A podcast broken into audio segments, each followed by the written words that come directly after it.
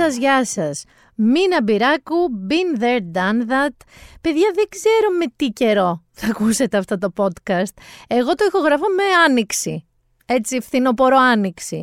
Αλλά πλέον το challenge της κλιματικής ε, κρίσης που σύμφωνα με τον οδηγό ταξί παιδιά που πήρα προχτές και οδηγούσε με ανοιχτό παράθυρο και κοντομάνικο Δεκέμβριο μήνα δεν υπάρχει. Θανάση. Μου είπε ότι δεν υπάρχει κλιματική κρίση και μου είπε ότι είναι κάποια συνωμοσία για να μας ελέγχουν.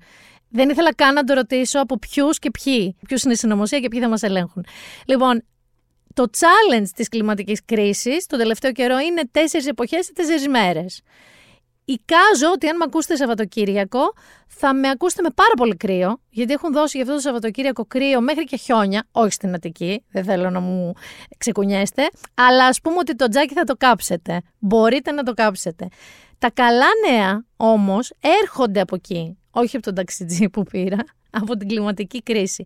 Διότι στην ε, COP COP28, που είναι η διάσκεψη των Ηνωμένων Εθνών που γίνεται κάθε χρόνο για την κλιματική κρίση, ε, συνέβη μια ιστορική συμφωνία, παιδιά. Έγινε στο Ντουμπάι και οι χώρες όλου του κόσμου συμφώνησαν για πρώτη φορά όλες μαζί, να απομακρυνθούμε σταδιακά από τα ορυκτά καύσιμα μέχρι το 2050.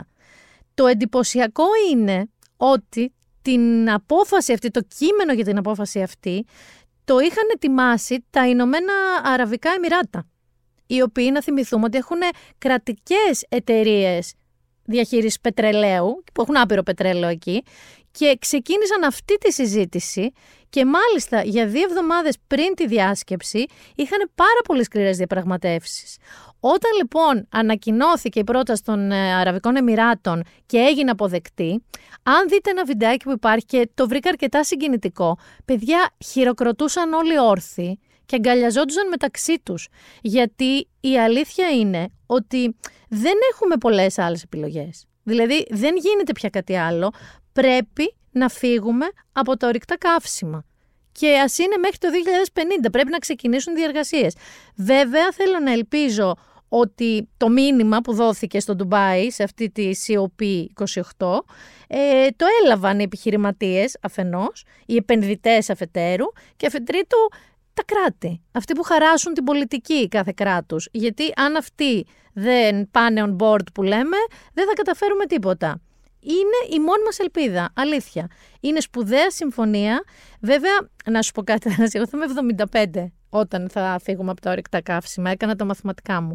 Ε, και δεν ξέρω κιόλας αν θα τα καταφέρω ή θα με έχει φάει εντωμεταξύ η κλιματική κρίση, κανένας καύσωνας, δεν ξέρω τι μπορεί να με καθαρίσει. Αλλά καλώς εχόντων των πραγμάτων, αν υποθέσουμε ότι στα 75 μου θα ζω, θα ήθελα πάρα πολύ να δω τη μέρα που θα τελειώσουμε με τα ορυκτά καύσιμα. Και εντωμεταξύ θα τα έχουμε μειώσει πάρα πολύ. Φυσικά υπήρχαν κάτι άλλες εταιρείες, π.χ. μία που είναι της Σαουδικής Αραβίας συμφερόντων, που χειρίζεται πετρελαγωγούς, που έλεγε ότι δεν χρειάζεται να φύγουμε από όλα τα ορυκτά καύσιμα, μπορούμε να βρούμε τον τρόπο, αλλά ήταν τόσο κάθετα όλα τα κράτη, που τέλος πάντων πήρα μια ανάσα ελπίδας εγώ εκεί. Είναι μονόδρομος, όπως μονόδρομος. Είναι παιδιά πλέον και το Christmas Fever και θα σας βάλω λίγο στο κλίμα με τι άλλο, με λίγη μαράια.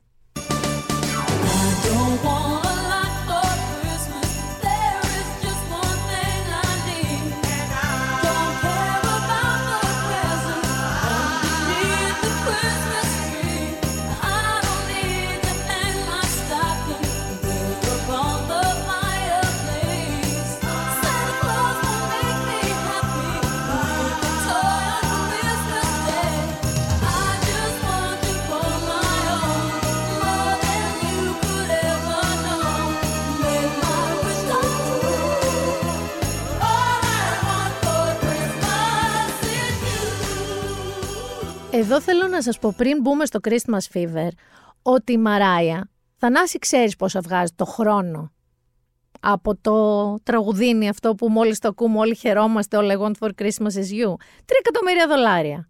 Τρία εκατομμύρια δολάρια. Έχει βγάλει μόνο από αυτό το τραγούδι πάνω από 65 εκατομμύρια δολάρια στην καριέρα της. Και για να μην νομίζετε ότι είναι αυτά μόνο, το 2021 έβγαλε κάπου 20 εκατομμύρια δολάρια, 21 αν δεν κάνω λάθος, από το τραγούδι αυτό απλά γιατί παίχτηκε, αλλά και γιατί χρησιμοποιήθηκε σε διαφημίσεις, σε ταινίες, γιατί από εκεί παίρνει άλλα λεφτά. Τα 3 εκατομμύρια τα παίρνει γιατί εμείς το ακούμε παντού. Από τα τυριά του σούπερ μάρκετ, μέχρι το σπίτι μας, μέχρι το YouTube μας, μέχρι παντού.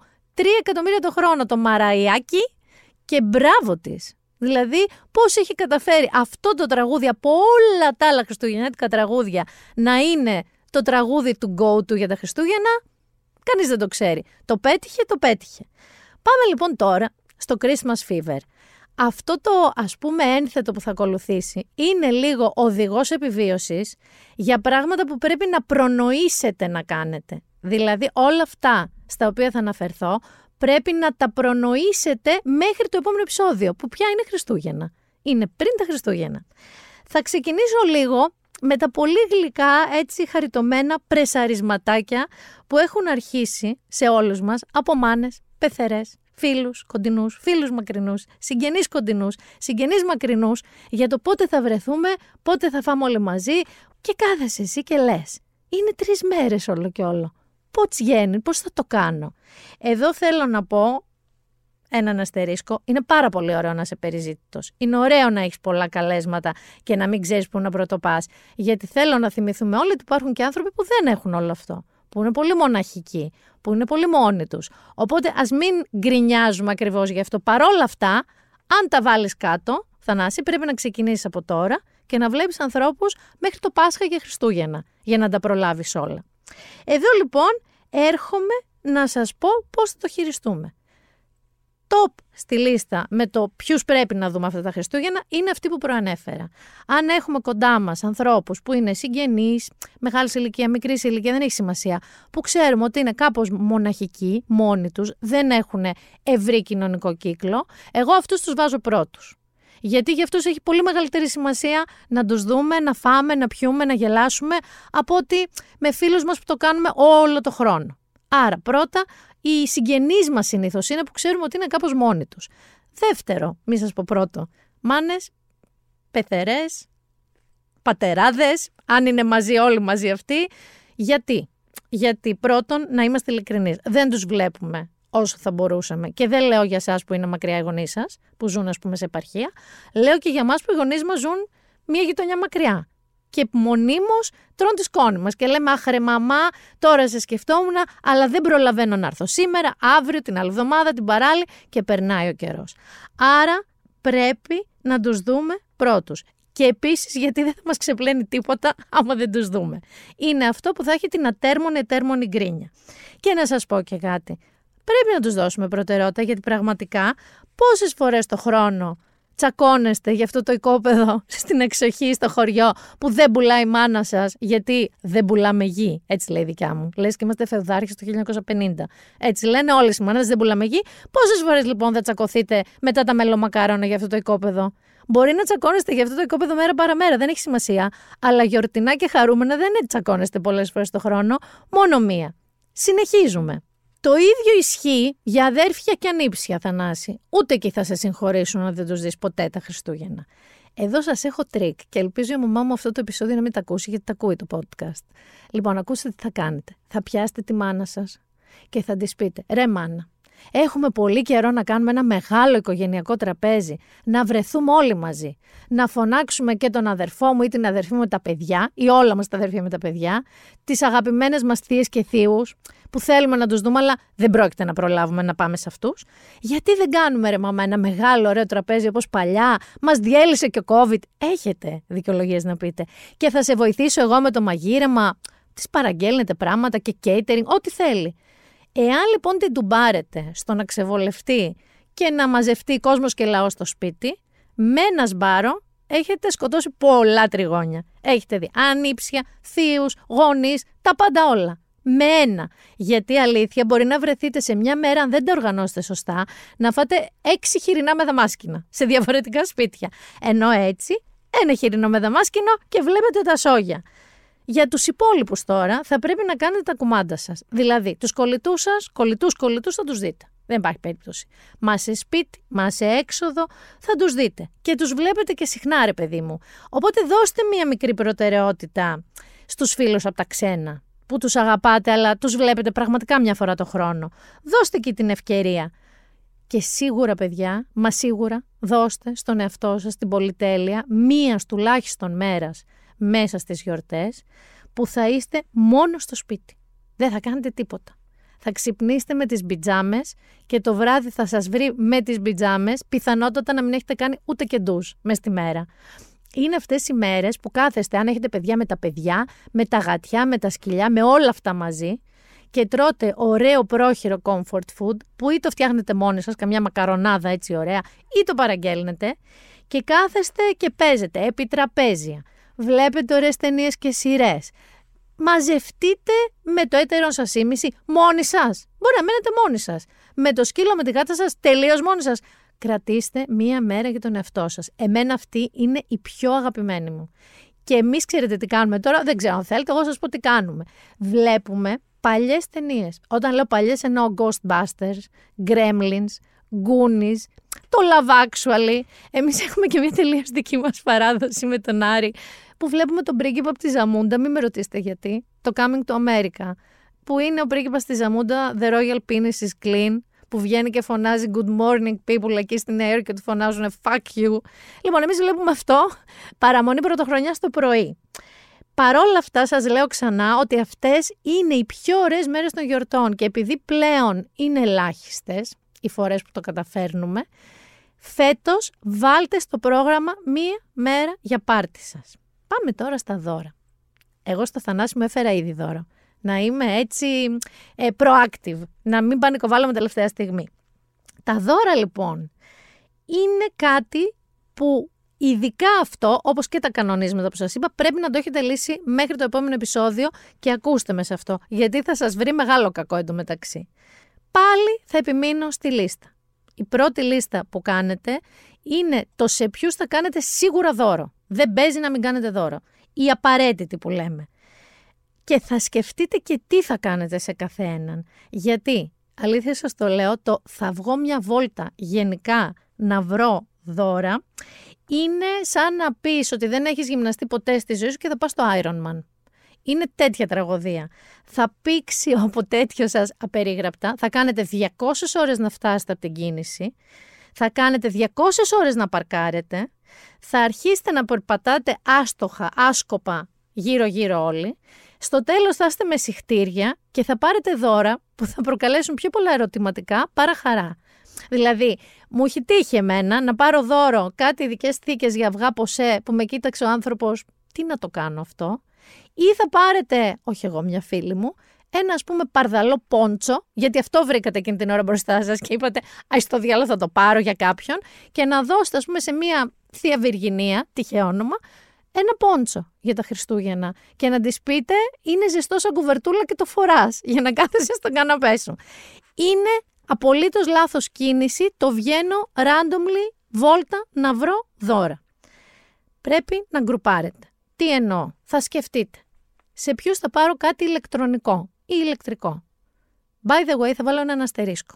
Από πότε όλα τα 12χρονα, 13χρονα και 14χρονα, ανήψυχε κυρίως, απαντάνε όταν ρωτάτε τι θες αγάπη μου να σου πάρω για τα Χριστούγεννα, PlayStation, laptop, tablet, smartphone, ε, μιλάμε για δώρο 2.000, έτσι, 3.000. Από πότε έχει γίνει αυτό; Ακόμα και δεν θέλετε να πάρετε αυτά ή πείτε όχι ή ενδώσετε. Πάλι για μια φίλη μου λέω ή θέλετε να πάρετε στη μαμά σας, ας πούμε, μία από αυτές τις φανταστικές όρθιες σκούπες χωρίς καλώδιο, για να μην σέρνουν από πίσω έναν ελέφαντα, ή θέλετε να πάρετε μία design καφετιέρα, λέω εγώ, σε ένα φίλο σας. Όλα λοιπόν αυτά, τα είδη ηλεκτρικά και ηλεκτρονικά και μικροσυσκευές, θα τα γκρουπάρετε. Μία επίσκεψη σε ένα κατάστημα, τα παίρνετε όλα αυτά, τελειώνετε. Θέλετε να πάρετε, ας πούμε, σε κάποιο βιβλία και τραπέζια και παιχνίδια. Ένα κατάστημα, γκρουπαριστά σε ποιους θα πάρετε, τελειώνετε. Μπορεί να θέλετε να πάρετε αρώματα, προϊόντα ομορφιάς. Ένα κατάστημα, μία βόλτα, ξεμπερδεύετε. Άρα δεν γυρνάτε σαν δερβίσηδες στην Ερμού. Ξέρετε, πάτε στοχευμένα σε μέρη με πολλά αντικείμενα, με πολλές επιλογές και καθαρίζετε. Και σας έχω και τρικ. Έτσι πως θα βγείτε έξω, πάρτε εξτράκια κεριά, κρασιά, κάλτσες, μερικά σέτα φρόλουτρα. Ακούστε με που σας λέω, γιατί σίγουρα σε ένα από αυτά τα καλέσματα που σας έχουν πει «Εμείς μωρέ δεν ανταλλάσσουμε δώρα τώρα πια», θα έρθει ένα μήνυμα την παραμονή του καλέσματος που θα σας πει «Τελικά λέμε να ανταλλάξουμε δώρα».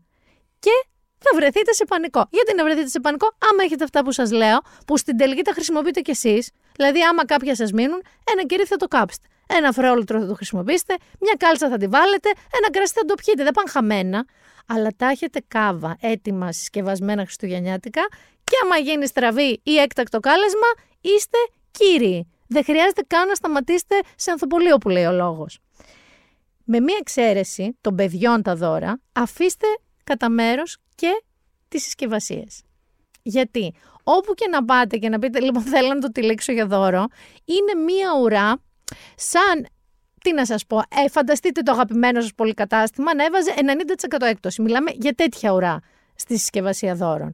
Που καταλήγεις να παρακαλάς την πολίτρια που θέλει να σε σκοτώσει από την κούραση. Μου δίνετε λίγο το χαρτί περιτυλίγματο να το κάνω μόνος μου. Μα πώς να στο δώσω, κάνω δουλειά. Λοιπόν, εκτός από τα παιδικά δώρα που είναι ωραίο να είναι τυλιγμένα, στους άλλους, θανάσει, σακουλίτσε που έχουν πάνω τον Άι Βασίλη, ένα τάρανδο, βάζετε μέσα στο δώρο και ξεμπερδεύετε. Άλλο τύπ για τα ψώνια. Θα σας έλεγα να προτιμήσετε τη γειτονιά σας να πάτε σε μαγαζιά στη γειτονιά σας και να στηρίξετε και την τοπική οικονομία. Γιατί πάρα πολλοί από εσάς λέτε συνέχεια να στενάζοντας πάνε οι μικρές επιχειρήσεις. Τις φάγανε τα μεγάλα κεφάλαια. Και η τελευταία φορά που πήγατε σε μικρές επιχειρήσεις ήταν όταν ο Αντρέα Παπανδρέου ήταν πρωθυπουργός. Οπότε για αλλαγή φέτος, στηρίξτε τις μικρές επιχειρήσεις. Αν έχετε, ρε αδερφέ, ένα βιβλιοπωλείο στη γειτονιά σας, πάτε και πάρτε από εκεί τα βιβλία σας όλα. Ή κάνα παιχνίδι. Στηρίξτε καμιά local έτσι business που λέμε. Και ο άλλος λόγος να πάτε στη γειτονιά σας είναι για να μην δημιουργούνται αυτά τα γκοτζίλα μποτιλιαρίσματα. Ήδη έχουν ξεκινήσει. Ήδη όλοι κοιτιόμαστε και λέμε για όνομα του Θεού πώς γίνεται να είναι όλη τη μέρα κόκκινοι οι δρόμοι στο Google Maps όλες τις ώρες της ημέρας. 9 το πρωί, 1 το μεσημέρι, 7 το απόγευμα, όλα κόκκινα γίνεται γιατί όλοι θέλετε να πάτε μια βόλτα στο κέντρο να χαζέψετε για δώρα ή μη. Οπότε για να αποφύγετε αυτά τα γκοτζίλα μποτιλιαρίσματα, γιατί δεν είχατε μόνο σε αυτήν την ιδέα, την έχουν άλλα 2,5 εκατομμύρια άνθρωποι.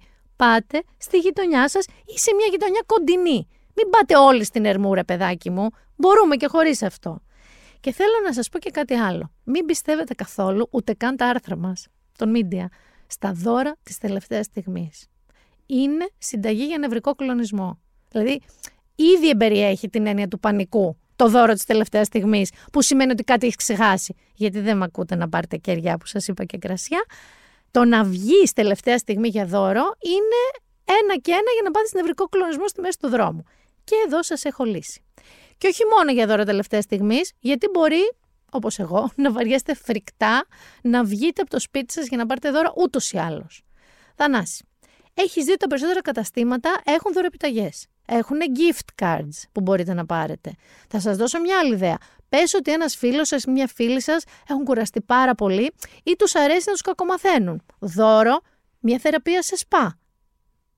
Το κλείνετε, εσείς το πληρώνετε, πάει ο φίλος σας ή η φίλη σας.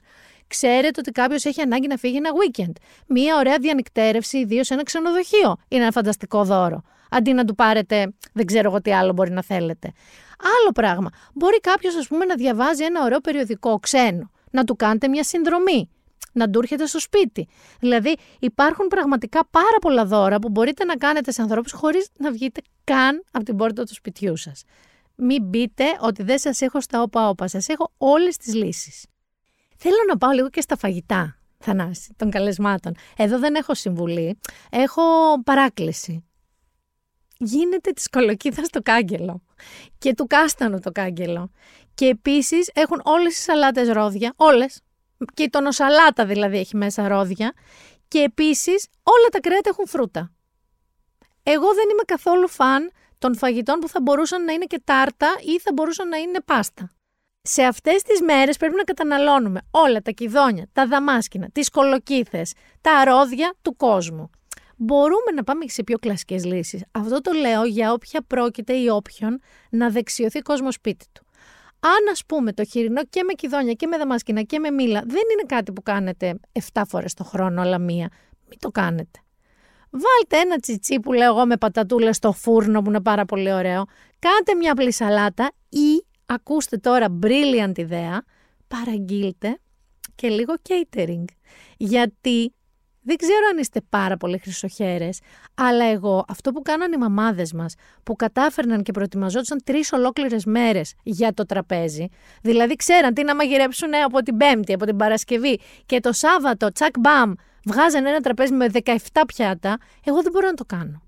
Δηλαδή, μόνο και μόνο όλα αυτά τα κυδόνια χρειαστεί να τα βάλω σε μια κατσαρόλα. Εγώ τελείωσα, ρε παιδί μου. Οπότε, Πρώτον, αν μπορείτε, μην κάνετε τα πάντα με φρούτα, αν με καλέσετε λόγω σπίτι σας. Και δεύτερον, βρείτε έξυπνες λύσεις. Ή κάντε ωραία φαγητά που τα ξέρετε. Το ωραίο στο τραπέζι των γιορτών είναι να φάει ο άλλος ωραία, να φάει κάτι που ξέρετε να το κάνετε. Όχι να φάει κάτι που δεν έχετε ξανακάνει ποτέ και δεν ξέρετε γιατί το ρημάδι το δαμάσκηνο δεν βράζει αρκετά γρήγορα. Υπάρχει όμως και κάτι που μου αρέσει πολύ στα Χριστούγεννα Θανάση και δεν το μαγειρεύουμε. Δεν χρειάζεται να το μαγειρέψουμε το ένα χρειάζεται. Τρελαίνομαι για γκλουβάιν, αυτό το ζεστό κρασί που έχει μέσα κανέλες, γαρίφαλα, κάρδαμα, αυτό το πράγμα εγώ τρελαίνομαι.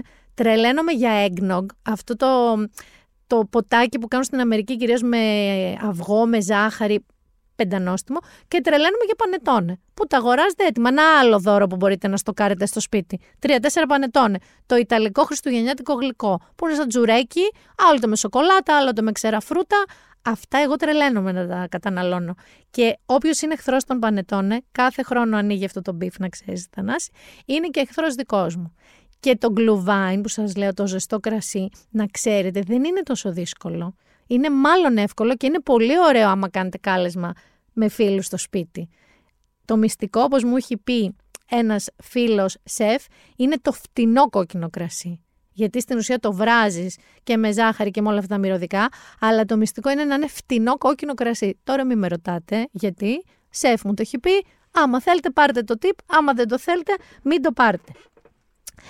Το άλλο που μας έχει πιάσει φέτος και έχω και για εκεί tip, αλλά θα κάνω μία παράκαμψη, είναι πολύ το έξω. Θα το είπαμε και στο προηγούμενο επεισόδιο.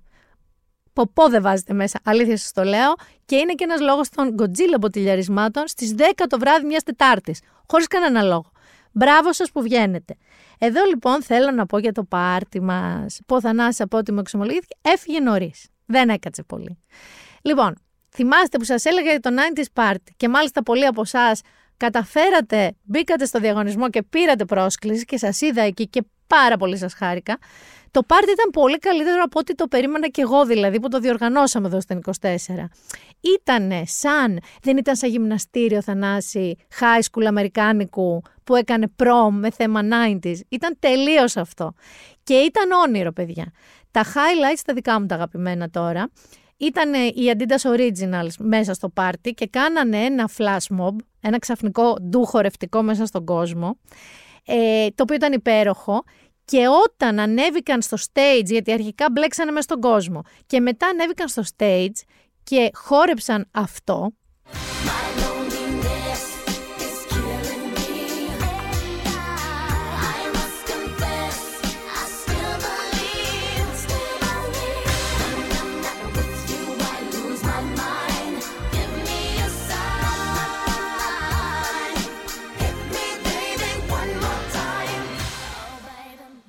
Έγινες κακομήρα. It's Britney Beach. Έγινες τη τρελής. Εκεί άρχισαν όλοι και τα σπάγανε. Οι Transformers τρελάθηκαν κανονικά, δηλαδή παίζανε, πώς λέγανε παλιά, τις κάλτσες τους οι άνθρωποι. Και βγήκαν παιδιά και οι wedding singers. Εγώ τους είχα δει άλλη μια φορά. Αλλά πραγματικά εγώ δεν περίμενα ότι θα δω σε live δύο φανταστικούς τύπους να τραγουδάνε αυτό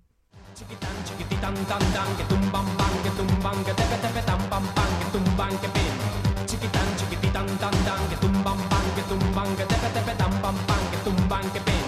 Chiquitán, chiquititán, tan, tan, que tumban pan, que tumban, que tepe, tepe, tan, pan, pan, que tumban, que pen.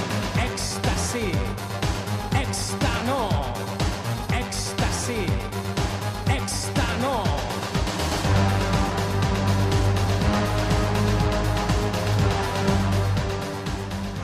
Εκτός το ότι κοπανιόμασταν όλοι ε, τους κοίταγα όταν λέγανε αυτά τα. Δεν μπορώ καν προφανώς να το επαναλάβω. Τους τείχους, ας πούμε, αυτού του τραγουδιού του έκσταση, εξτανό. Τους κοίταγα, λέω δεν μπορεί, θα το χάσουν. Δεν μπορεί να το πούνε και γρήγορα και όλα αυτά που έλεγε αυτός ο τύπος. Το πήγανε πένα. Και μετά σας λέω παμ παμ the jam, ό,τι ακούγαμε τότε και χοροπηδάγαμε. Επίσης έπαιξε πολύ Χωσέ Κουέρβο, φουλ παλόμες μαργαρίτες, αλλά εμένα μου άρεσε και ένα που κάνανε με τζιτζιμπίρα, ginger beer. Το λέγανε νομίζω El Diablo και ήταν καταπληκτικό. Και το άλλο που μου άρεσε είναι που όλα τα κορίτσια κυκλοφορούσαν με διάφορα κολλημένα στρας, αστεράκια ή περλίτσες, γιατί είχαμε μαζί και τα σεφόρα και είχαν ένα stand με κοπέλες οι οποίες σου κάνανε τέτοιου τύπου make-up. Σου κολλάγανε πραγματάκια. Νάνση, η φίλη μου η Νάνση, ε, ανέβαινε ανά 10 λεπτά και κατέβηκε στο τέλος σαν ειδική κατασκευή. Τη είχαν βάλει τα πάντα πάνω της. Σε βάση που ήθελα να τη τα ξεκολλάω και να τη τα πετάω κάτω. Λοιπόν, ήταν ένα πάρτι όνειρο και θέλω να δώσω ειδική μνήμα, παιδιά, στο styling. Όσοι ήρθατε, τα δώσατε όλα. Μιλάμε για τρελό 90 styling. Εγώ με κοιτάει ο Θανάσης τώρα και έχω μαλλί σγουρό τύπου Μαντόνα στη φάση του ερώτικα. Ε, δεν με αναγνωρίζω να παίρνω από καθρέφτες, παρά το ότι ήμουν έτσι μικρή, σγουρομάλα. Ε, αλλά τα κατάφερα. Δεν ήρθε τίποτα από αυτά που είχα παραγγείλει να φορέσω, τίποτα Θανάση. Οπότε μέσα στον πανικό της στιγμής λέω τζιν, καουμπόκι μπότα λίγο πιο σύγχρονη, φανελάκι λευκό, κάτι εδώ πέρα S&M ζώνες περίεργες τύπου Μαντόνα, έβαλε και ένα έτσι μπιρμπιλωτό σακάκι από πάνω, κουκλίτσα. Μπράβο σε όλες σας. Και θα μείνω λίγο τώρα εδώ στο styling, όχι του πάρτι μας, στο πάρτι μας ήταν όλα τέλεια. Θα μείνω λίγο όμως στο styling αυτών των ημερών και του περίφημου Christmas Glam. Όλες οι προσκλήσεις, όλα τα μαγαζιά που λένε ελάτε για Christmas Glam Party. Είναι παντού αυτό το Christmas Glam. Και θέλω λίγο να πάμε να δούμε τι είναι αυτό το Christmas glam. Θα σας πω τι είναι. Είναι παγέτα μέχρι να σβήσει ο ήλιος. Δεν ξέρω τι έχει γίνει φέτος. Είναι παγέτα μέχρι να πάθεις επιληπτική κρίση. Είναι παγέτα μέχρι ο Λιμπεράτσε μπροστά σου, ρε παιδί μου, να είναι βαρύς μινιμαλιστής της σχολής της Αμβέρσας, για όσες ξέρετε λίγο από μόδα.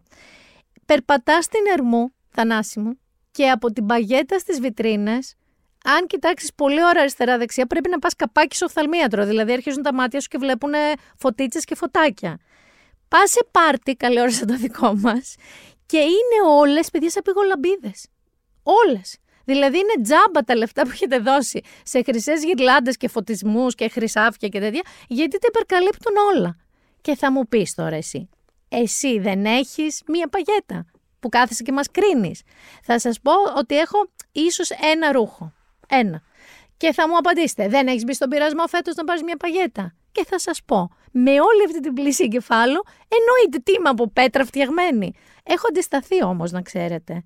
Και θέλω να σας πω ότι υπάρχουν εναλλακτικές κορίτσια. Υπάρχουν βελούδα, υπάρχουν σατέν, υπάρχουν μεταλλικά υφάσματα που δεν είναι όμως σαν να ξέρασε πάνω τους, ξέρω εγώ, ο δίσκο δράκος της Καλύση. Υπάρχουν λύσεις. Πριν φύγουμε από τα Χριστούγεννα, Όλα αυτά σας τα είπα γιατί είναι η προετοιμασία. Δηλαδή, είναι η προετοιμασία να κανονίσετε με ποιους θα βρεθείτε, θα φάτε, θα βγείτε. Είναι η προετοιμασία τα δώρα. Προσοχή στα δώρα, παιδιά, μην πάθετε πανικούς και παίρνετε πόντσο. Είναι τα φαγητά που μπορεί να θέλετε να κάνετε ή τίποτα να σερβίρετε.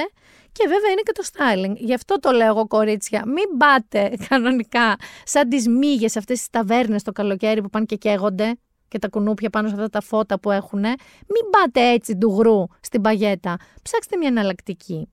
Πριν φύγουμε όμως λοιπόν από τα Χριστούγεννα και πάμε στα της επικαιρότητας που είναι λίγο ζώρικα, αλλά έχουν και λίγη πλάκα μερικά, θέλω να πάμε ξενιτιά και αφιερώσεις και εκτός ξενιτιάς, έχω δύο-τρεις και θέλω να σας πω ότι την επόμενη και τη μεθεπόμενη εβδομάδα που είναι γιορτινές θέλω να γεμίσει το inbox μου με επικοινωνία, όπως και τα comments στο Spotify. Το έχω ανάγκη, ρε παιδί μου, θέλω να μάθω τα νέα σας. Πάμε θανάση ξενιτιά. Το ψωμί της ξενιτιάς είναι πικρό, το νερό της θολό και το στρώμα σκληρό. Ο Βασίλης.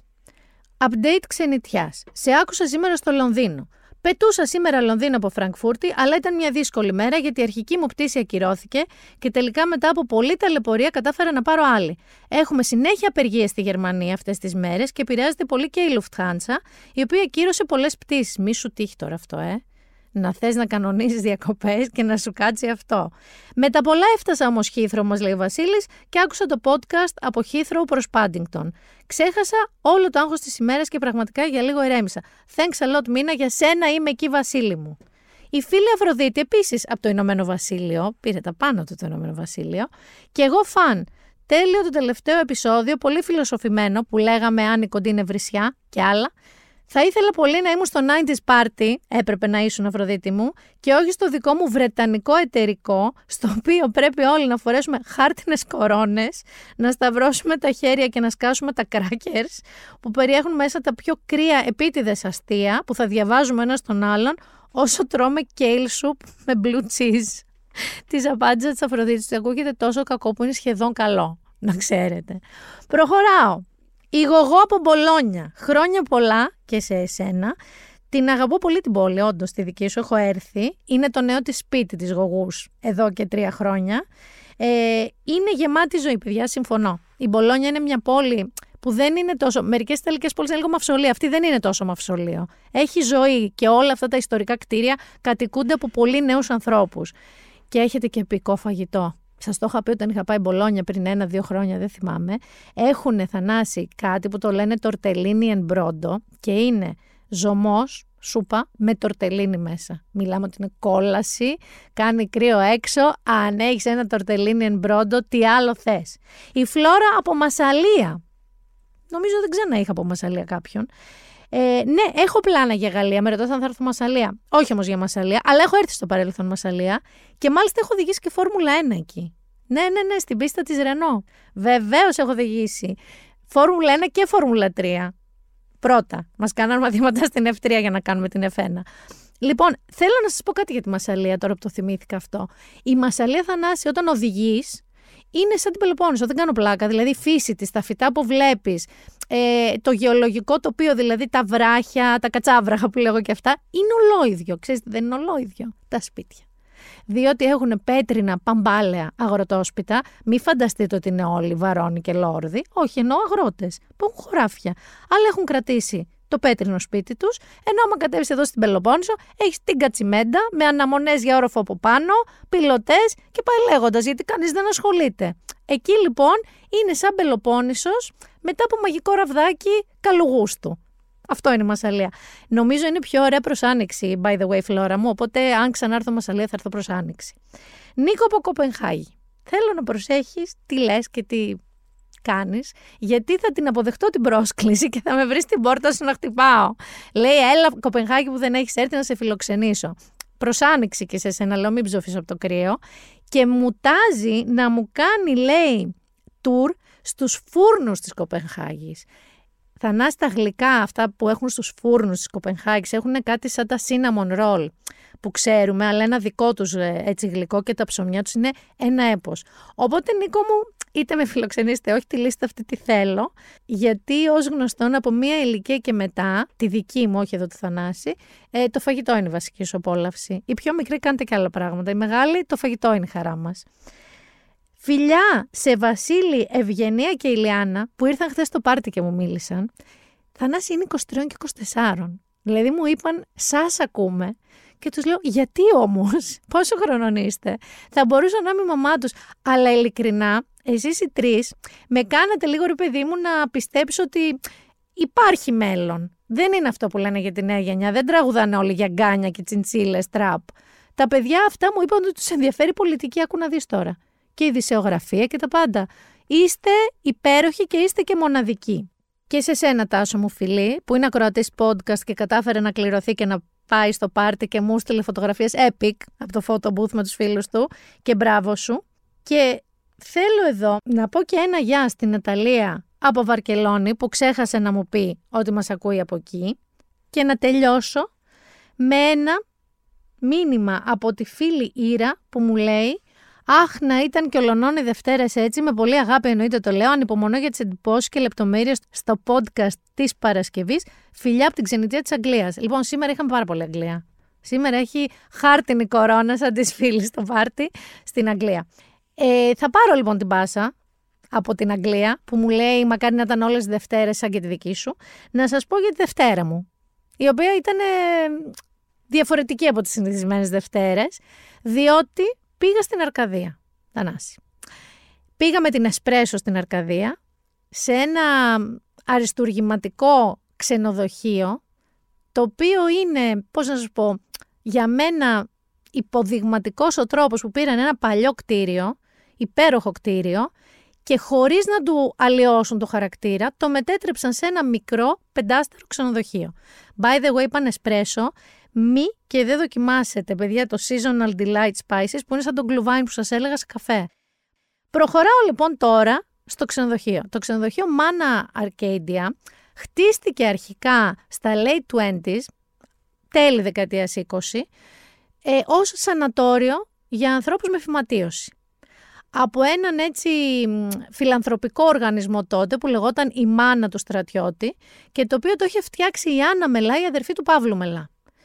Ο λόγος που είχαν επιλέξει αυτό το σημείο που είναι και το ξενοδοχείο, που είναι μέσα στα δάση, είναι γιατί είχε πάρα πολύ οξυγόνο, ώστε οι άνθρωποι με τη θυματίωση να νιώθουν λίγο καλύτερα.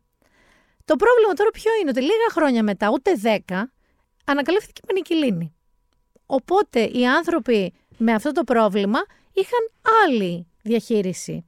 Είχαν άλλη ιατρική περίθαλψη. Δεν χρειαζόντουσαν αυτά τα σανατόρια που λέμε. Οπότε αυτό εγκαταλείφθηκε. Σιγά σιγά έγινε το γνωστό πλιάτσικο που γίνεται στα εγκαταλελειμμένα κτίρια και μάλιστα η σκεπή την πήραν ολόκληρη και την πήγανε σε ένα νοσοκομείο στην Τρίπολη. Οπότε ήταν και άστεγο, ασκεπές το κτίριο. Υπήρχε λοιπόν ένας τύπος εκεί, ο στρατής ο Μπατάγιας, ο οποίος πήγαινε από μικρό στην περιοχή. Υπήρχε μια κατασκήνωση πολύ κοντά.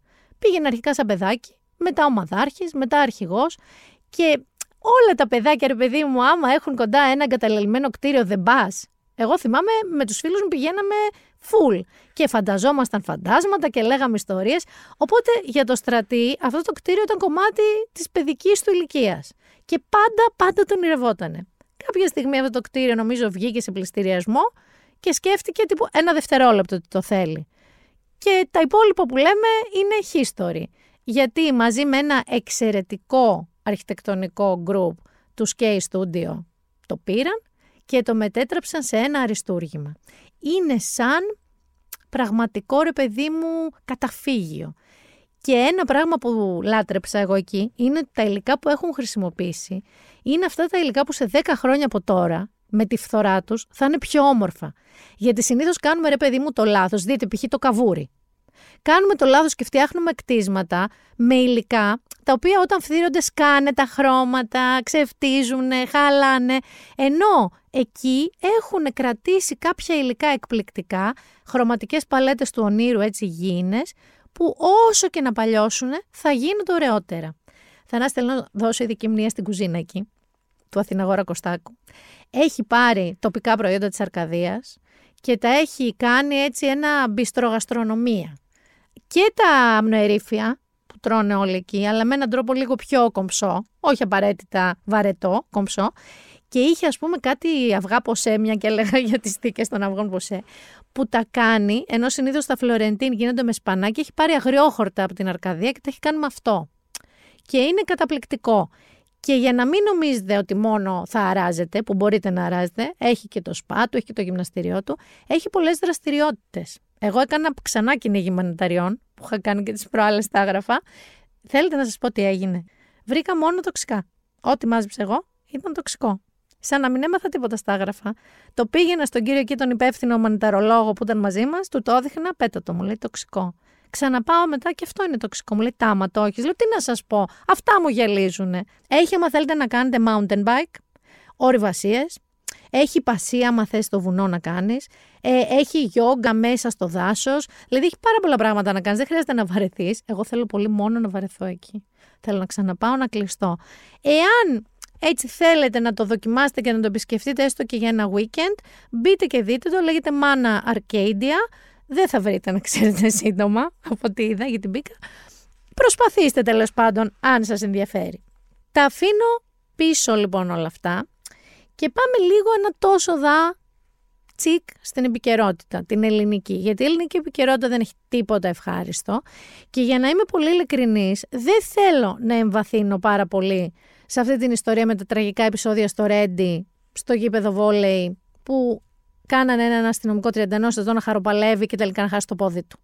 Και ο λόγος που δεν θέλω να το κάνω αυτό είναι γιατί πραγματικά δεν ξέρω τι άλλο να πω για αυτή την ιστορία.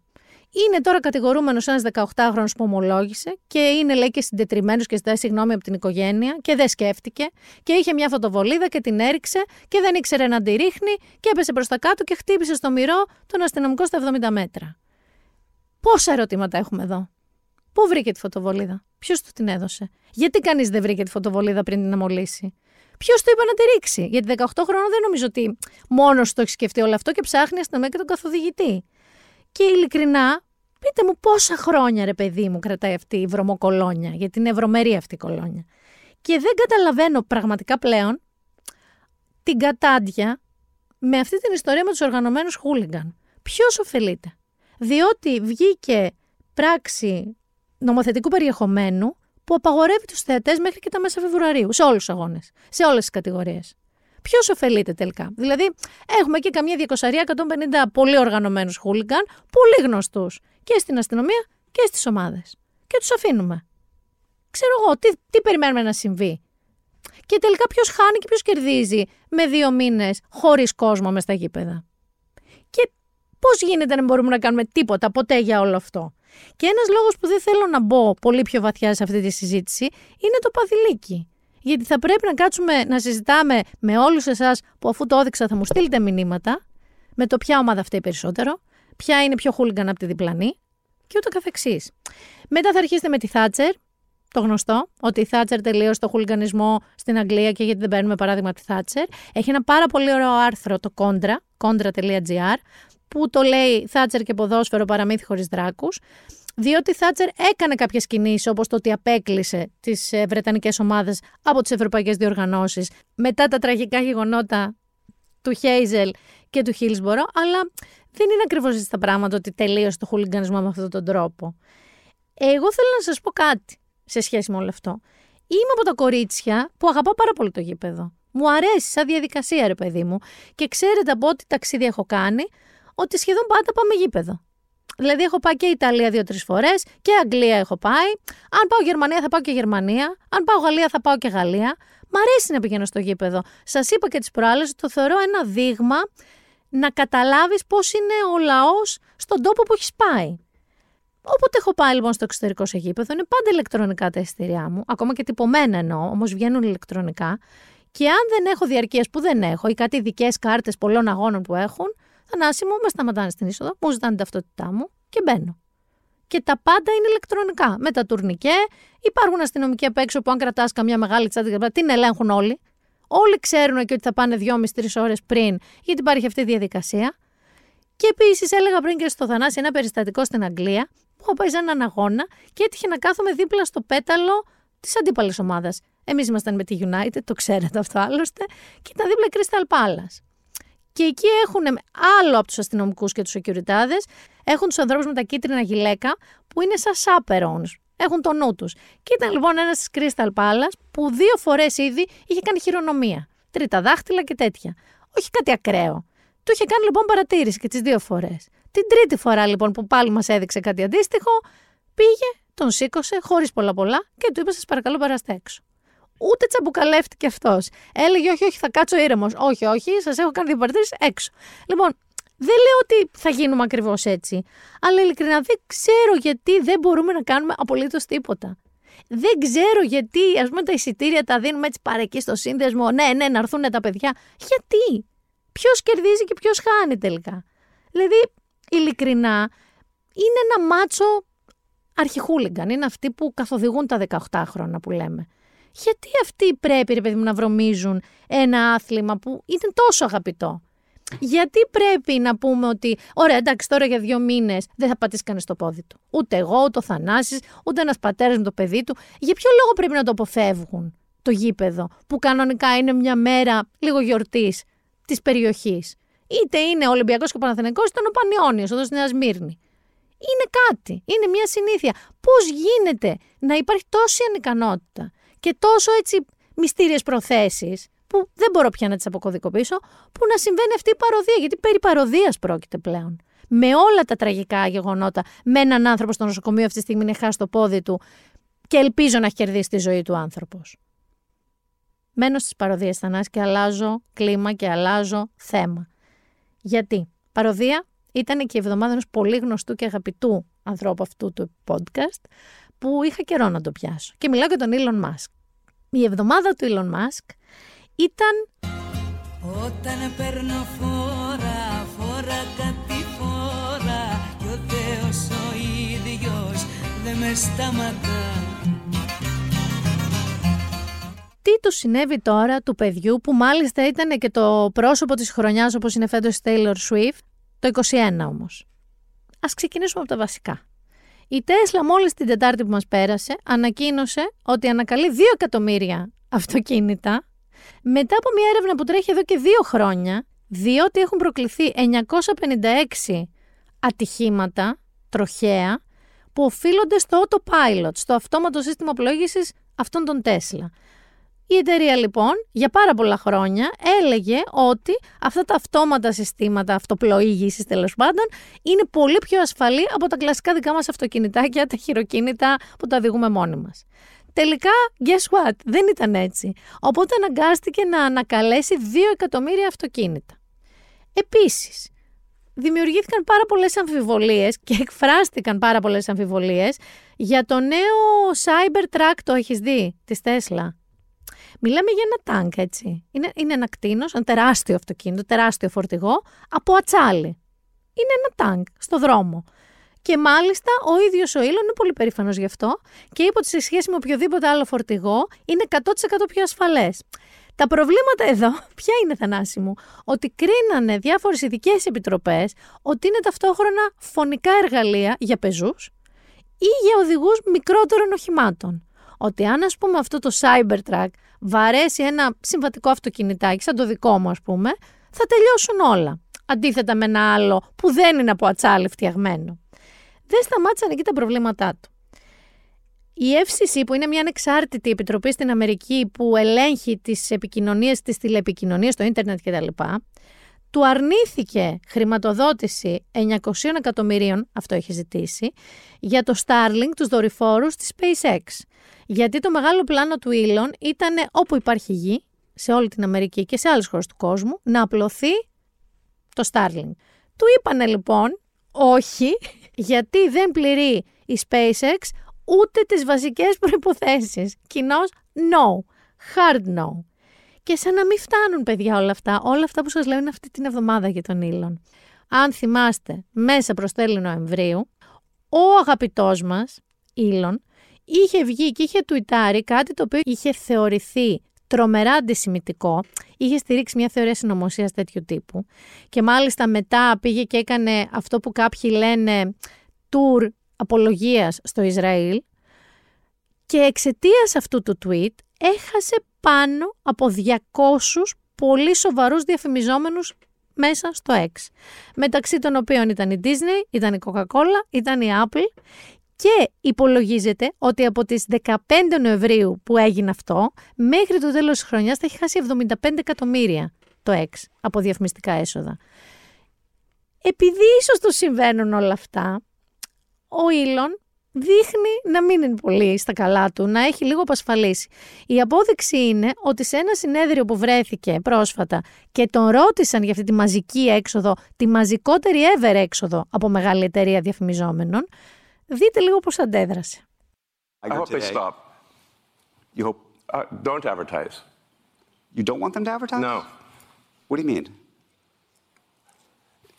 If, if somebody's going to try to blackmail me with advertising, blackmail me with money, Go f yourself.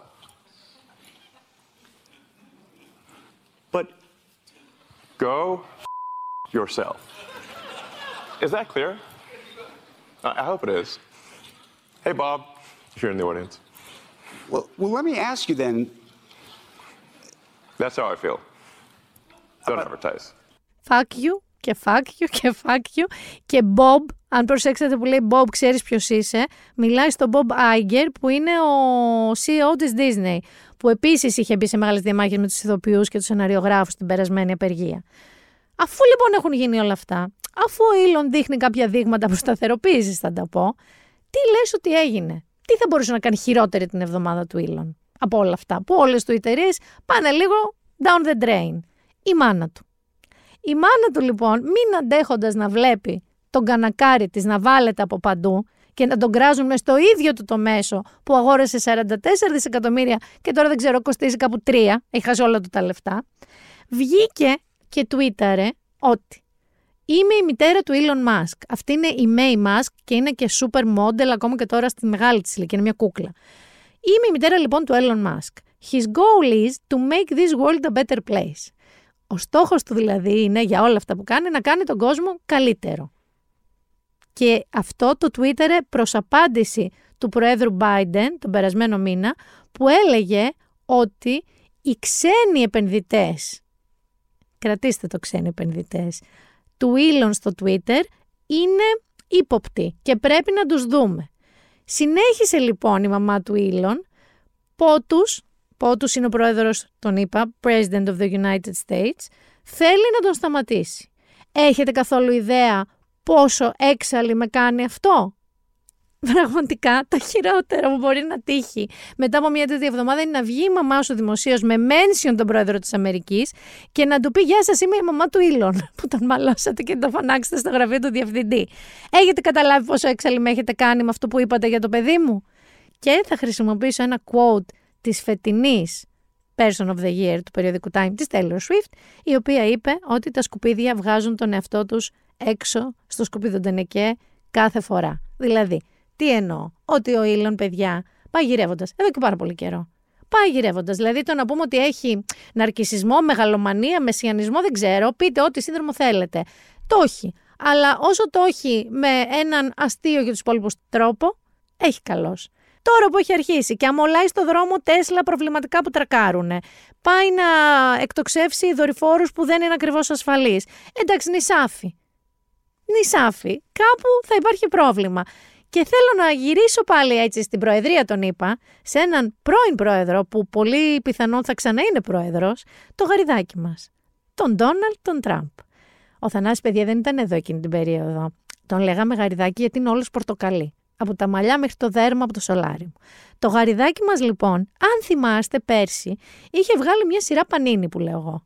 Κάρτες με την παρτάρα του, έτσι με αρτιστικ παρεμβάσεις, ήταν Σούπερμαν, ήταν υπότης, digital και τις πουλούσε λοιπόν και έβγαινε στο δικό του μέσο, γιατί έχει κάνει και δικό του social medium, το Truth, και έβγαινε και στο site που ψωνίζεις σε αυτές τις καρτούλες και τις διαφήμιζε. Ωραία, ωραία. Έβγαλε λοιπόν φέτος μία limited συλλογή, η οποία είναι The Mugshot Collection. Τι είναι αυτό; Είναι η συλλογή που στηρίζεται στις φωτογραφίες από τη σύλληψή του στη Τζόρτζια πριν λίγους μήνες. Προσέξτε τώρα εδώ τι θέλει να κάνει ο Τραμπ. Α τον ακούσουμε να τα λέει μόνο του και θα σα εξηγήσω ακριβώ μετά τι εννοεί ο ποιητή. 47 all new stunning cards, and here is the best part. I'm doing two important things for my Trump collectors. For the first time, we're creating a real physical Trump card. Purchase 47 digital cards, and we'll mail you a beautiful trading card. It is an authentic piece of the suit I wore when I took that now famous mugshot and it was a great suit, believe me, a really good suit. It's all cut up and you're going to get a piece of it. I'll be autographing some of them. A true collector's item. This is something to give to your family, to your kids, and grandchildren. With the purchase of 47 of the Trump digital trading cards, you will also be invited to join me for a gala dinner at my beautiful Mar-a-Lago, my home in Florida. You've perhaps heard of it. Αυτή τη φορά λοιπόν με το Mugshot Collection λέει ότι αν ψωνίσει 47 κάρτες σε ένα transaction όμως, σε μία συναλλαγή, όχι να μπαίνεις να παίρνεις δύο σήμερα, δύο μεθαύριο, σε μία συναλλαγή, που σημαίνει σε λεφτά 4.653 δολάρια, θα σου στείλει μία physical κανονική κάρτα πανίνη, όχι ψηφιακή, ένα κομμάτι θανάσει από το κοστούμι του τη μέρα που τον συνέλαβαν και θα σου στείλει και μία πρόσκληση σε ένα μεγάλο δείπνο που θα κάνει στο σπίτι του στο Μάρα Λάγκο, στη Φλόριντα. Και αν τυχόν είσαι ένας από τους πρώτους 200 υπερτυχερούς που θα ψωνίσεις με κρύπτο 100 κάρτες, πανίνι, από το Magshot Collection του Τραμπ, θα κερδίσεις και δύο προσκλήσεις για κοκτέιλάρες πριν το δείπνο με τον Τραμπ και δύο προσκλήσεις για το δείπνο και δεν θα σου δώσει μόνο ένα κομμάτι από το κοστούμι του που όπως άκουσες ήταν ένα πολύ καλό κοστούμι και από τη γραβάτα θα πάρεις ένα κομματάκι. Και επειδή γελάμε, αστευόμαστε, ξέρεις πόσα έβγαλε από τις προηγούμενες συλλογές του πέρσι; 9 εκατομμύρια δολάρια. Εσύ και εγώ δεν να μου πεις πώς θα βγάλουμε 9 εκατομμύρια δολάρια. Ο τύπος δείχνει στον ήλον το δρόμο. Πώς είναι, όχι απλά παιδιά με αέρα, όχι με παπατζηλίκια, όχι με ναπολεοντισμό. Δεν ξέρω πώς να το περιγράψω. Να βγάζεις λεφτά αντί να χάνεις. Και εδώ είστε και εδώ είμαι. Θα έρθει η χρονιά, θα έρθει εκείνος ο Νοέμβριος που θα ξαναδούμε αυτόν πότους. Και να δω τι θα λέει η μαμά του Ήλον τότε. Καλά τα πήγαινε με τον Ήλον ο Τραμπ. Όμοιος ομοίο. Και επειδή πλέον είναι τουλάχιστον διασκεδαστικό όλο αυτό με τον Τραμπ, ο οποίος, αν προσέξετε, λέει να το πάρετε αυτή την καρτούλα, το Magshot Collection, για τα παιδιά σας, για τους γονείς σας. Τι μου πήρες τώρα, Θεία; Σου πήρα μια καρτούλα από το Magshot Collection του Donald Trump, αγάπη μου. Λοιπόν, μπαίνουμε επισήμως και στο δικό μας entertainment.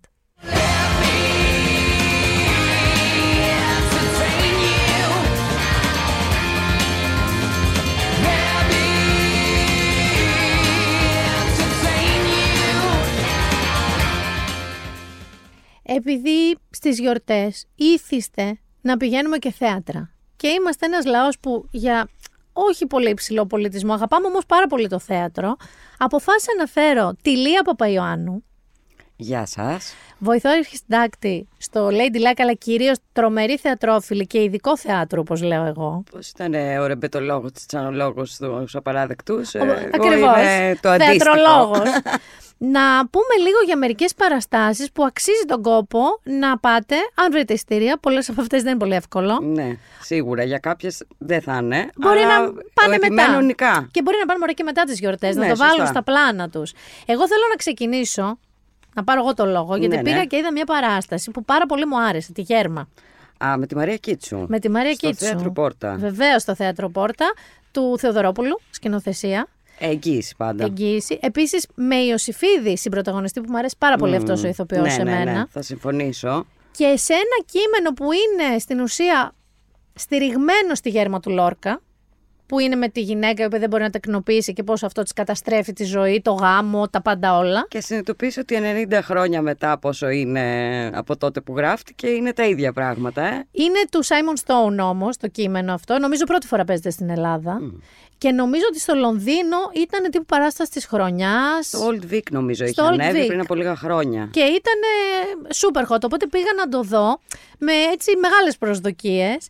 Δεν διαψεύστηκα για δύο βασικούς λόγους. Το κείμενο είναι πάρα πολύ δυνατό. Ε, βέβαια. Πάρα πολύ καλό κείμενο. Και δεύτερον η Κίτσου πραγματικά σε ισοπεδώνει. Κοίτα, αν με ρωτάς, εγώ νομίζω ότι αυτά τα δύο που είπες είναι βασικά για να μην απογοητευτείς από καμία παράσταση. Δηλαδή, αν έχει η παράσταση ωραίο κείμενο και έναν ηθοποιό με ερμηνευτική δυνότητα, όπως είναι η Μαρία Κίτσου, εντάξει, το έχει αποδείξει πολλάκι, νομίζω ότι έχεις κάνει την καλύτερη επιλογή. Πάντως θέλω να προειδοποιήσω ότι δεν είναι κάτι ελαφρύ. Είναι κάτι πάρα πολύ βαρύ, γιατί είναι βαρύ το αντικείμενο. Εντάξει, κοίτα να δεις τώρα. Στο θέατρο. Είναι ανάλογα τι σου αρέσει. Παιδιά, δηλαδή. εγώ δεν θέλω, ειδικά στο θέατρο δεν πάω για την κομμωδία. Κατάλαβες τι εννοώ; Δηλαδή, μερικά που σε προβληματίζουν και σε βαραίνουν. Και όταν αφορά σε ένα ζήτημα τόσο hot αυτή τη Ε, στιγμή. ναι, τώρα στην ατεκνία πώς να πας και να είναι εύκολο, ξέρω είναι, εγώ. ξέρεις τι είναι σοκαριστικό σε αυτήν την παράσταση; Καταρχάς να πω ότι η Κίτσου είναι συγκλονιστική, τραγική ηθοποιός, δραματική ηθοποιός. ναι, ναι, ναι. Δηλαδή δεν, δεν μπορώ να τη φανταστώ σε κομμωδία. Είναι πώς ήταν η Κονιόρδου, δεν μπορείς να τη Ναι, φανταστείς θα σου σε φαινόταν κομμωδία. εντελώς κόντρα. Ναι, Ακριβώς. Ναι, ναι, ναι. Αλλά είναι σοκαριστικό το πώς στη γέρμα του Λόρκα το καταλαβαίνεις γιατί είναι άλλες οι συνθήκες της εποχής, είναι άλλα τα δεδομένα. Πώς βλέπαμε στις ψυχοκόρες, άμα δεν κάνεις παιδί, Ε, ναι, δεν ναι, είσαι τίποτα. Έρχεται η, συ- η συγκρία. πώς- Ακριβώς. Θεωρείς λοιπόν ότι στη σύγχρονη εποχή που αυτό διαδραματίζεται στο Λονδίνο και αυτή είναι πετυχημένη blogger και μόλις έχουν αγοράσει ένα το σπίτι, ότι εντάξει, προσπαθούν χαλαρά και λέει ο ένας τον άλλο, μόνο μήπως να κάναμε παιδί ενώ δεν θέλανε. Προσπαθούν, δεν κάθεται. Ξεκινάνε με τις εξωσωματικές που είναι μια ιστορία που πολλά ζευγάρια περνάνε. Ναι. Δεν κάθεται. Νομίζω ότι είναι λίγο το ζήτημα αυτό ότι το βιώνουν οι άνθρωποι ως προσωπική αποτυχία ενώ Ακριβώς. δεν είναι καθόλου. Ακριβώς. Αλλά δεν ξέρω πώς μπορεί να βιωθεί διαφορετικά. Είναι πάντως, επειδή πραγματεύεται αυτό το αντικείμενο, βαρύ. Και η Κίτσου, αλήθεια, υπάρχουν κάποιες στιγμές, ειδικά στο δεύτερο μισό, για να καταλάβετε το έργο, Ναι.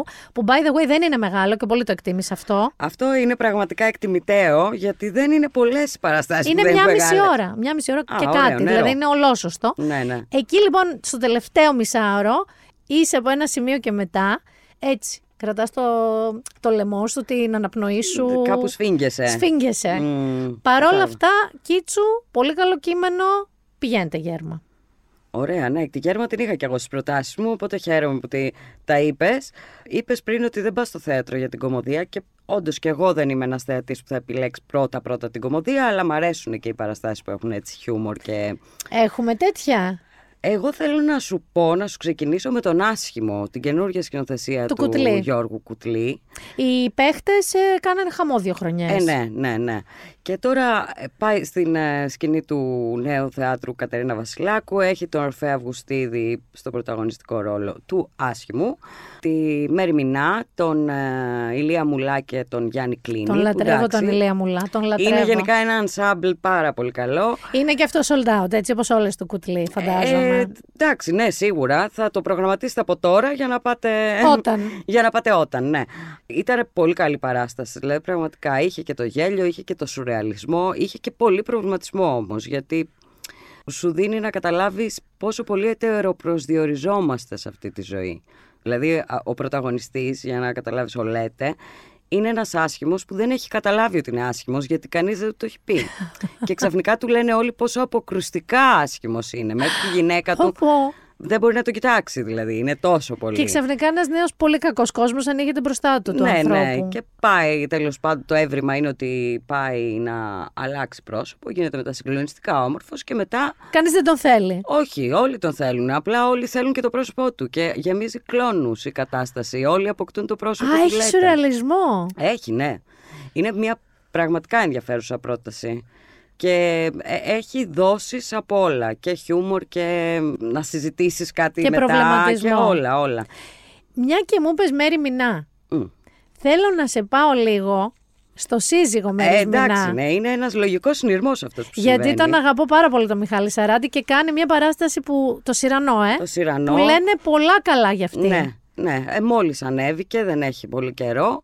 Είναι η σκηνοθεσία του Γιώργου Νανούρη, ενός ανθρώπου που έτσι όπως λέγαμε πριν για το κείμενο, αγαπά πάντα το κείμενο και πάντα το αναδεικνύεις στις παραστάσεις του και εγώ αυτό που λαμβάνω από κάθε του παράσταση, είτε είναι δραματικό, είτε είναι οτιδήποτε, είναι η αγάπη. Δηλαδή τα, τα, τα προσεγγίζει τα έργα του με μεγάλη αγάπη για αυτό που κάνει. Και για μένα είναι φοβερό αυτό. Ο οποίος Γιώργος Νανούρης ήταν ηθοποιός. Είναι. Ναι, ναι. Έχει και καιρό να παίξει. η Έχει αλήθεια καιρό να είναι. παίξει, αλλά έτσι εγώ τον πρώτο έμαθα και έχοντας δει τι σκηνοθετικές του θεατρικές δουλειές, τον θαυμάζω α, πάρα πολύ. Ναι, ναι, ναι. Και το, το πρώτο του νομίζω έτσι μπαμ ήταν η Κατερίνα που Ναι. ξεκίνησε από ένα αναλόγιο στον Ιαννό. Το διάβαζε απλά η Λένα Παπαλιγούρα και το εξελίξαν, το εξελίξαν και έγινε αυτό το φαινόμενο ας πούμε. Και τώρα λοιπόν Λένα Παπαλιγούρα, Μιχάλης Σαράντης, Σιρανό, το γνωστό έργο του Εντμόντ Ροστάν, το γαλλικό. Ο Σιρανό είναι ο Μιχάλης Σαράντης, ο που ερωτεύεται τη Ροξάνη τη Λένα Παπαλιγούρα. Αλλά η μύτη του; Η μύτη του για τον ίδιο είναι πρόβλημα και για την κοινωνία γύρω του και θεωρεί ότι η Ροξάνη αποκλείεται να τον α, κοιτάξει ας πούμε. Οπότε Βάζει κάποιον βάζει άλλον. κάποιον άλλο να λέει τα λόγια του, να τον ερωτευτεί κλπ. κλπ. Κοίταξε, το story είναι γνωστό. Το έχουμε δει και σε πολλές παραλλαγές και κινηματογραφικές πολύ ωραίες έχουν υπάρξει. Αλλά η ηθοποίη συγκεκριμένη αξίζει τον κόπο να το ξαναδείτε, να το δείτε λίγο αλλιώς, να το δείτε στο θέατρο. Ναι, και να δούμε και την επιστροφή του Γιώργου Νανούρη σε ένα είδος έτσι πιο Ανάλαφρο. ανάλαφρο. Σωστό. Είναι στο θέατρο Αλκιονής αυτό να πούμε. Έχουμε άλλο ανάλαφρο. Στο ρεπερτόριό σου. Όχι, ε.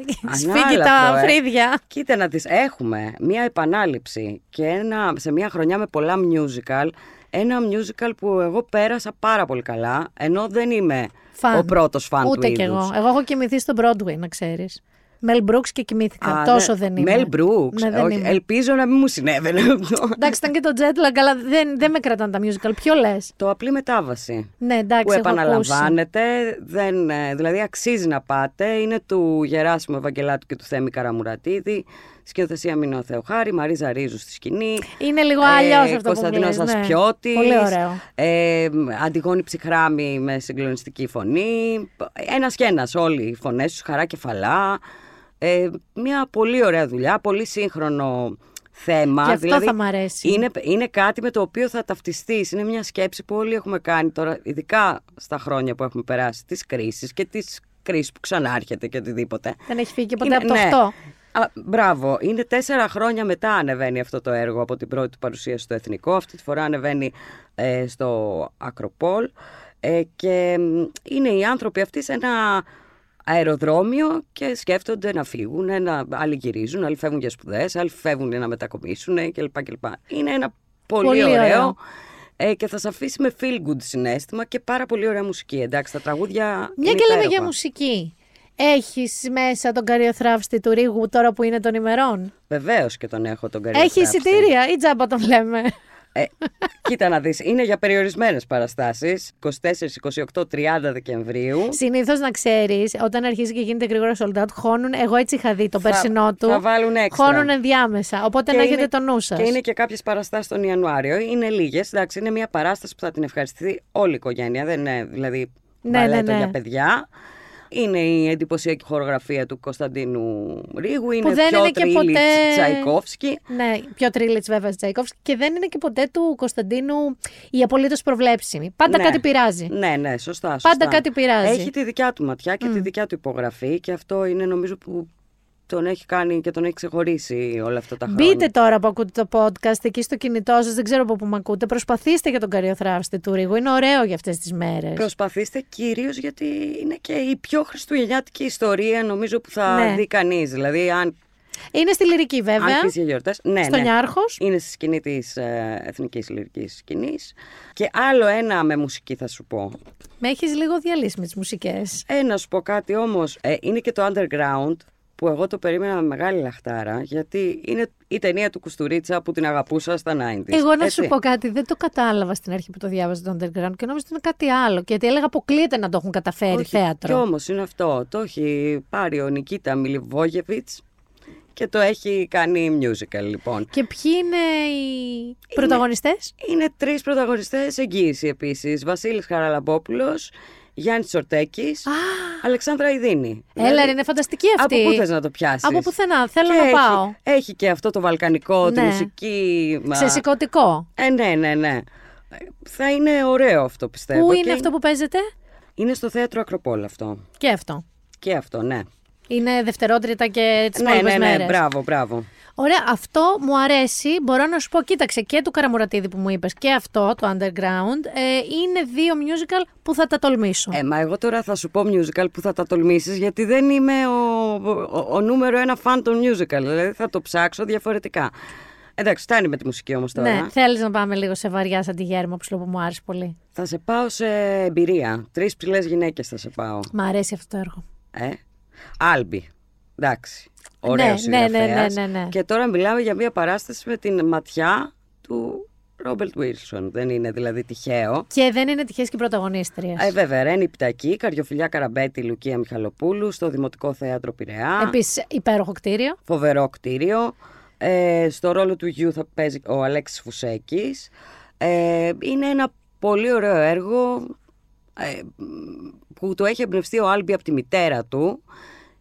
Μία γυναίκα που περιτριγυρίζεται από δύο νοσηλεύτριες μας τις παρουσιάζουν διαφορετικές ηλικιακές περίοδοι τελικά ένας διάλογος με τον εαυτό.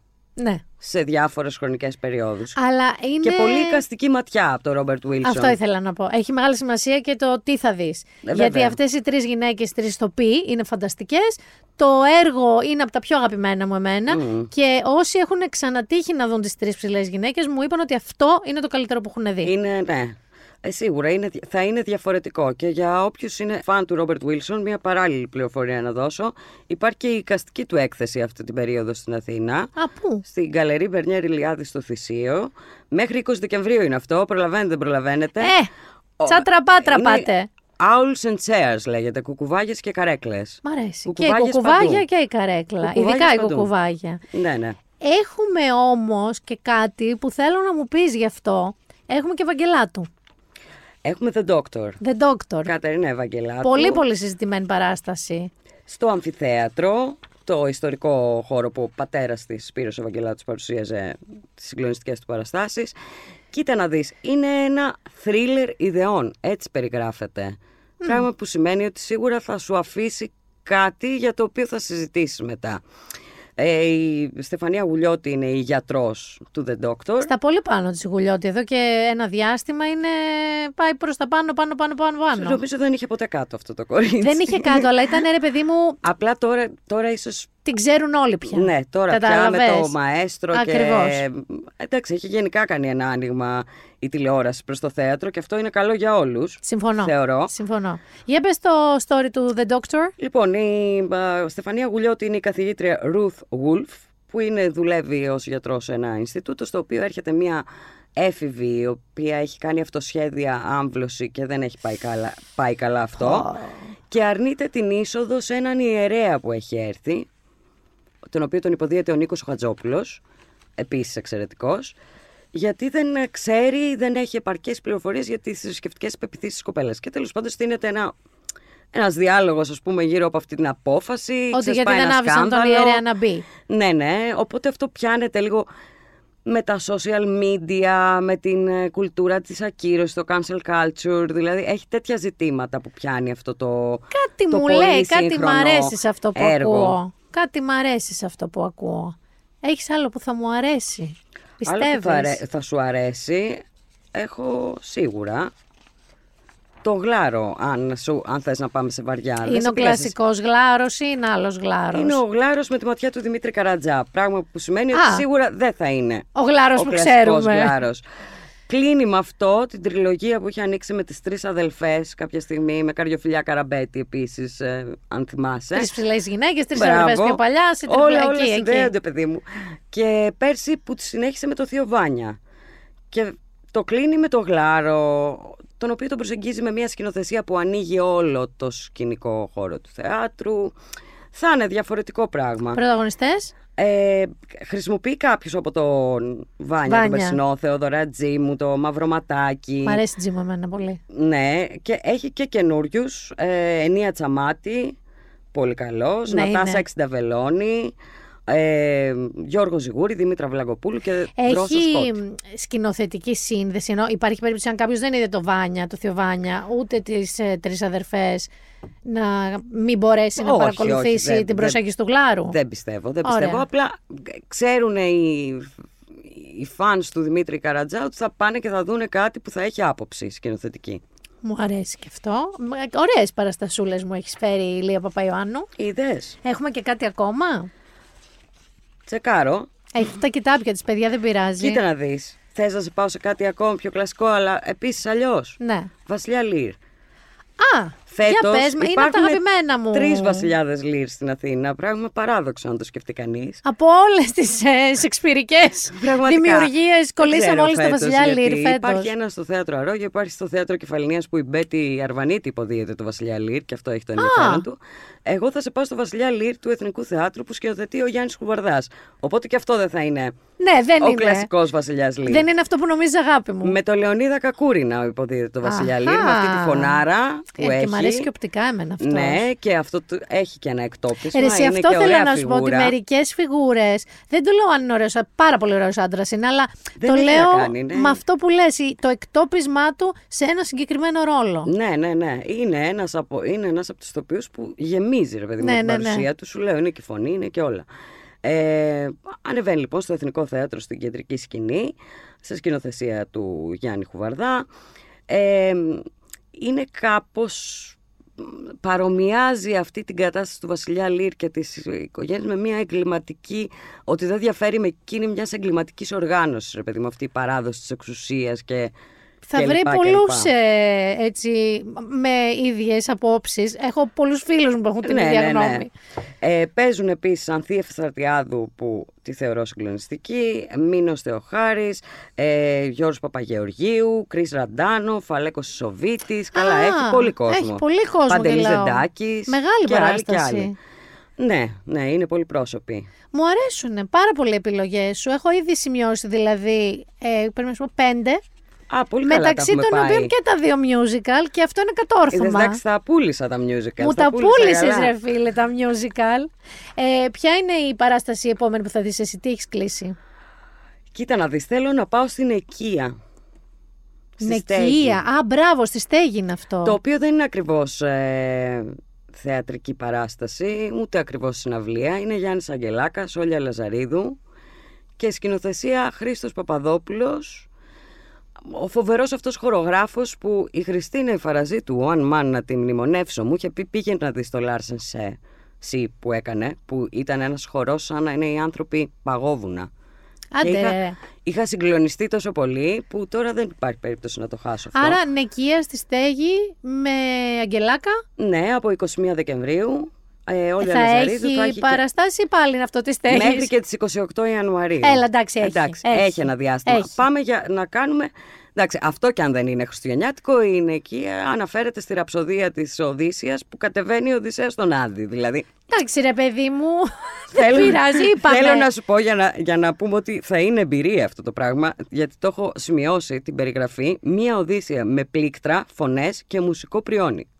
Μ' αρέσει. Θέλω να είσαι Καλά, η έτοιμη. στέγη ποτέ, ποτέ δεν είσαι. Όσο και να νομίζω ότι είσαι έτοιμος για κάτι που ανεβάζει στέγη, όταν πας συνειδητοποιείς ότι δεν είσαι. Δεν είσαι, δεν είσαι τελικά. Και ναι. αυτό είναι από τα συν της τόσα χρόνια με όλα τα projects που αναλαμβάνει. Ισχύει, ισχύει. Και μετά θέλω να δω κάποια ξα- κλασικά. Ο πατέρας, τέτοια πράγματα. Να Ε, πια... Τις σκηνές από ένα γάμο που τις έχασα πέρσι. Οι σκηνές από ένα γάμο, λοιπόν, ε, με Ασλάνογλου και, Και ψαρά. Ψαρά. Είναι εξαιρετική Το παράσταση. ξέρω, δεν πρόλαβα πέρσι και Δημοτικό θέατρο Πειράκη αυτό. Πέρσι ήταν δημοτικό Α, θέατρο. φέτος που είναι; Φέτος είναι στο σύγχρονο θέατρο. Και αυτό πολύ αγαπημένο μου έργο. Ε, πολύ. Πάρα πολύ. Δηλαδή. Ε, εντάξει, από τη σειρά κιόλας του Ναι. Ingmar Bergman ήταν ε, συγκλονιστικό και. μ, ε, τα- Είναι αυτό πάλι που λέ- ε, ξεκινάμε γιατί όλα κάνουν κύκλο σε αυτή τη ζωή. Εκεί που ξεκινήσαμε, όταν έχεις ωραίο κείμενο και ωραίους ηθοποιούς, Είσαι οκ. έχεις την εγγύηση που χρειάζεται. Και θέλω να πω εδώ, πριν σε αποχαιρετήσω, ότι η Μαρίνα Ασλάνογλου για εμένα τα τελευταία δύο χρόνια είναι μια μεγάλη αποκάλυψη. Δεν την είχα παρακολουθήσει τόσο στενά και είναι πάρα πολύ καλή ηθοποιός. Είναι φοβερή ηθοποιός. Είναι, Είναι πραγματικά. πάρα πολύ καλή Και το ηθοποιός. δείχνει και τηλεοπτικά Ναι. φέτος στις ε, ψυχοκόρες. Είναι πιο αγαπημένη μου εμένα αυτή.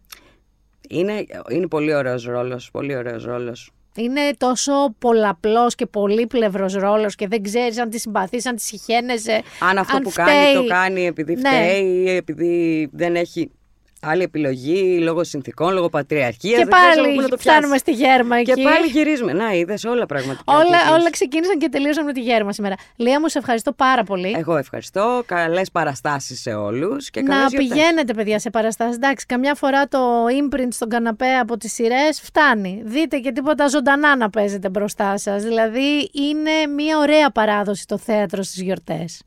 Λία μου, σε ευχαριστώ πολύ. Εγώ ευχαριστώ. Και αφού χαιρετήσαμε παιδιά τη Λία, θα κάνω ένα break για βιβλίο, γιατί έχω ένα βιβλίο σήμερα και δυστυχώς δεν είναι μεταφρασμένο. Είναι στο top 10 των βιβλίων των New York Times για το 2023, ήταν shortlisted για το βραβείο Booker του 2023 και είναι για μένα ένα τέλειο τραγικοκομικό βιβλίο που πέρασα υπέροχα διαβαζοντάς το. Μιλάω για το The Bee Sting, δηλαδή το κεντρί της μέλισσας, του Paul Murray. Ε, η ιστορία έχει ως εξής. Είναι η οικογένεια Barnes και έχει προβλήματα. Είναι στην κρίση. Ο Ντίκη έχει μια αντιπροσωπή αυτοκινήτων που κάποτε ήταν τρομερά κερδοφόρα, τώρα είναι χάλια μαύρα και ο Ντίκη περνάει τις μέρες του φτιάχνοντας ένα από αυτά που κάνουν οι Αμερικάνοι τα καταφύγια για την μέρα της καταστροφής. Κάθεται εκεί μέσα στο δάσος και φτιάχνει ένα καταφύγιο. περιμένει μία αποκάλυψη, δεν ξέρω τι περιμένει. Έχουμε λοιπόν τη γυναίκα του την Ιμέλντα, η οποία ήταν κάποτε τρομερά όμορφη γυναίκα και η οποία πουλάει online στο eBay τα κοσμήματά της προσπαθώντας να βοηθήσει λίγο τη φάση με τα χρήματα που η οικογένεια πια δεν έχει. Έχουμε εκεί να τη φλερτάρει ένας τοπικός ε, ε, κτηνοτρόφος, ας το πούμε, και προσπαθεί να τον αποφύγει. Έχουμε την κόρη, την Γκάς, η οποία ήταν ε, κορυφαία στην τάξη της και η οποία προσπαθεί να πιει το δρόμο μέχρι τις εξετάσεις της. Έχει αρχίσει και είναι αλκοολικούλα θα το πω. Και έχουμε και τον 12χρονο PJ, ο οποίος είναι nerd πάρα πολύ και σχεδιάζει πολύ ενδελεχώς πώς θα το σκάσει. Αυτή λοιπόν η ιστορία έχει να κάνει με το αν μπορούσαμε να γυρίσουμε πίσω τι θα αλλάζαμε. Και το Beasting αναφέρεται στο τσίμπημα κάτω από το πέπλο της Ιμέλντα, για να σας πω και για τον τίτλο, τη μέρα του γάμου της. Μετά αναφέρεται σε ένα τροχαίο πριν γεννηθεί η Κάς, η κόρη. Μετά έχουμε και τη στιγμή που ίσως θα έπρεπε να αλλάχτεί, γιατί έχει αυτό τον προσπίσω, γι' αυτό σας λέω ότι είναι τραγικό κομικό. Ε, όταν ο μπαμπάς, ο Ντίκη, είναι 10 χρονών και κάθεται στον κήπο με τον πατέρα του που του δείχνει, του μαθαίνει πώς να είναι αληθινός άντρας. Δεν θα σας ρίξω άλλα spoiler, είναι ένα πάρα πολύ ωραίο βιβλίο. Είναι χαρακτήρων, είναι γενεών, είναι για το πώς οι άνθρωποι είμαστε αυτό που είμαστε, για το αν θα άλλαζε ή όχι η ζωή μας αν πηγαίναμε πίσω και αλλάζαμε κάποια περιστατικά. Είναι ένα βιβλίο που εγώ πέρασα καταπληκτικά διαβάζοντάς το. The Beasting, Paul Murray, Έχω φίλες που ασχολούνται με τα βιβλία. Αν πρόκειται να μεταφραστεί, ξέρετε, ενημερώστε με να πω πότε και από ποιον εκδοτικό οίκο. Και πάμε και στις σειρές, γιατί είπαμε για θέατρα με τηλεία, αλλά δεν θα σας αφήσω έτσι. Σας έχω τρεις επιλογές που μου αρέσουν πάρα πολύ. Οι δύο είναι crime, η μία καθαρή crime, η άλλη crime comedy. Πολύ ωραίο είδος το crime comedy, να ξέρετε. Ξεκινάω με την crime, η οποία δεν είναι καινούρια. Είναι του 2017, είναι στο Artflix και την έμαθα από το facebook από μια φίλη μου τη Μαρίνα, η οποία την ανέβασε λέγοντας οι Βρετανοί δεν το κάνουν σαν τους Αμερικάνους. Και επειδή έχω θέμα με τις Βρετανικές crime σειρές, μπήκα και την είδα. Και είναι αριστούργημα. Είναι έξι επεισόδια, είναι mini series και πρωταγωνιστή έχεις δει Peaky Blinders η Αντ Πόλη, η Μακαρίτσα που τη χάσαμε το 2021. Αυτή κάνει την detective, η οποία αναλαμβάνει υποθέσεις που αφορούν σε ανθρώπινα δικαιώματα και αναλαμβάνει και, πώς να σου πω, μη συμπαθητικούς υπόπτους στα μάτια της κοινής γνώμης. Δεν την ενδιαφέρει καθόλου. Προσπαθεί να τους βοηθήσει αν θεωρεί ότι είναι αθώοι.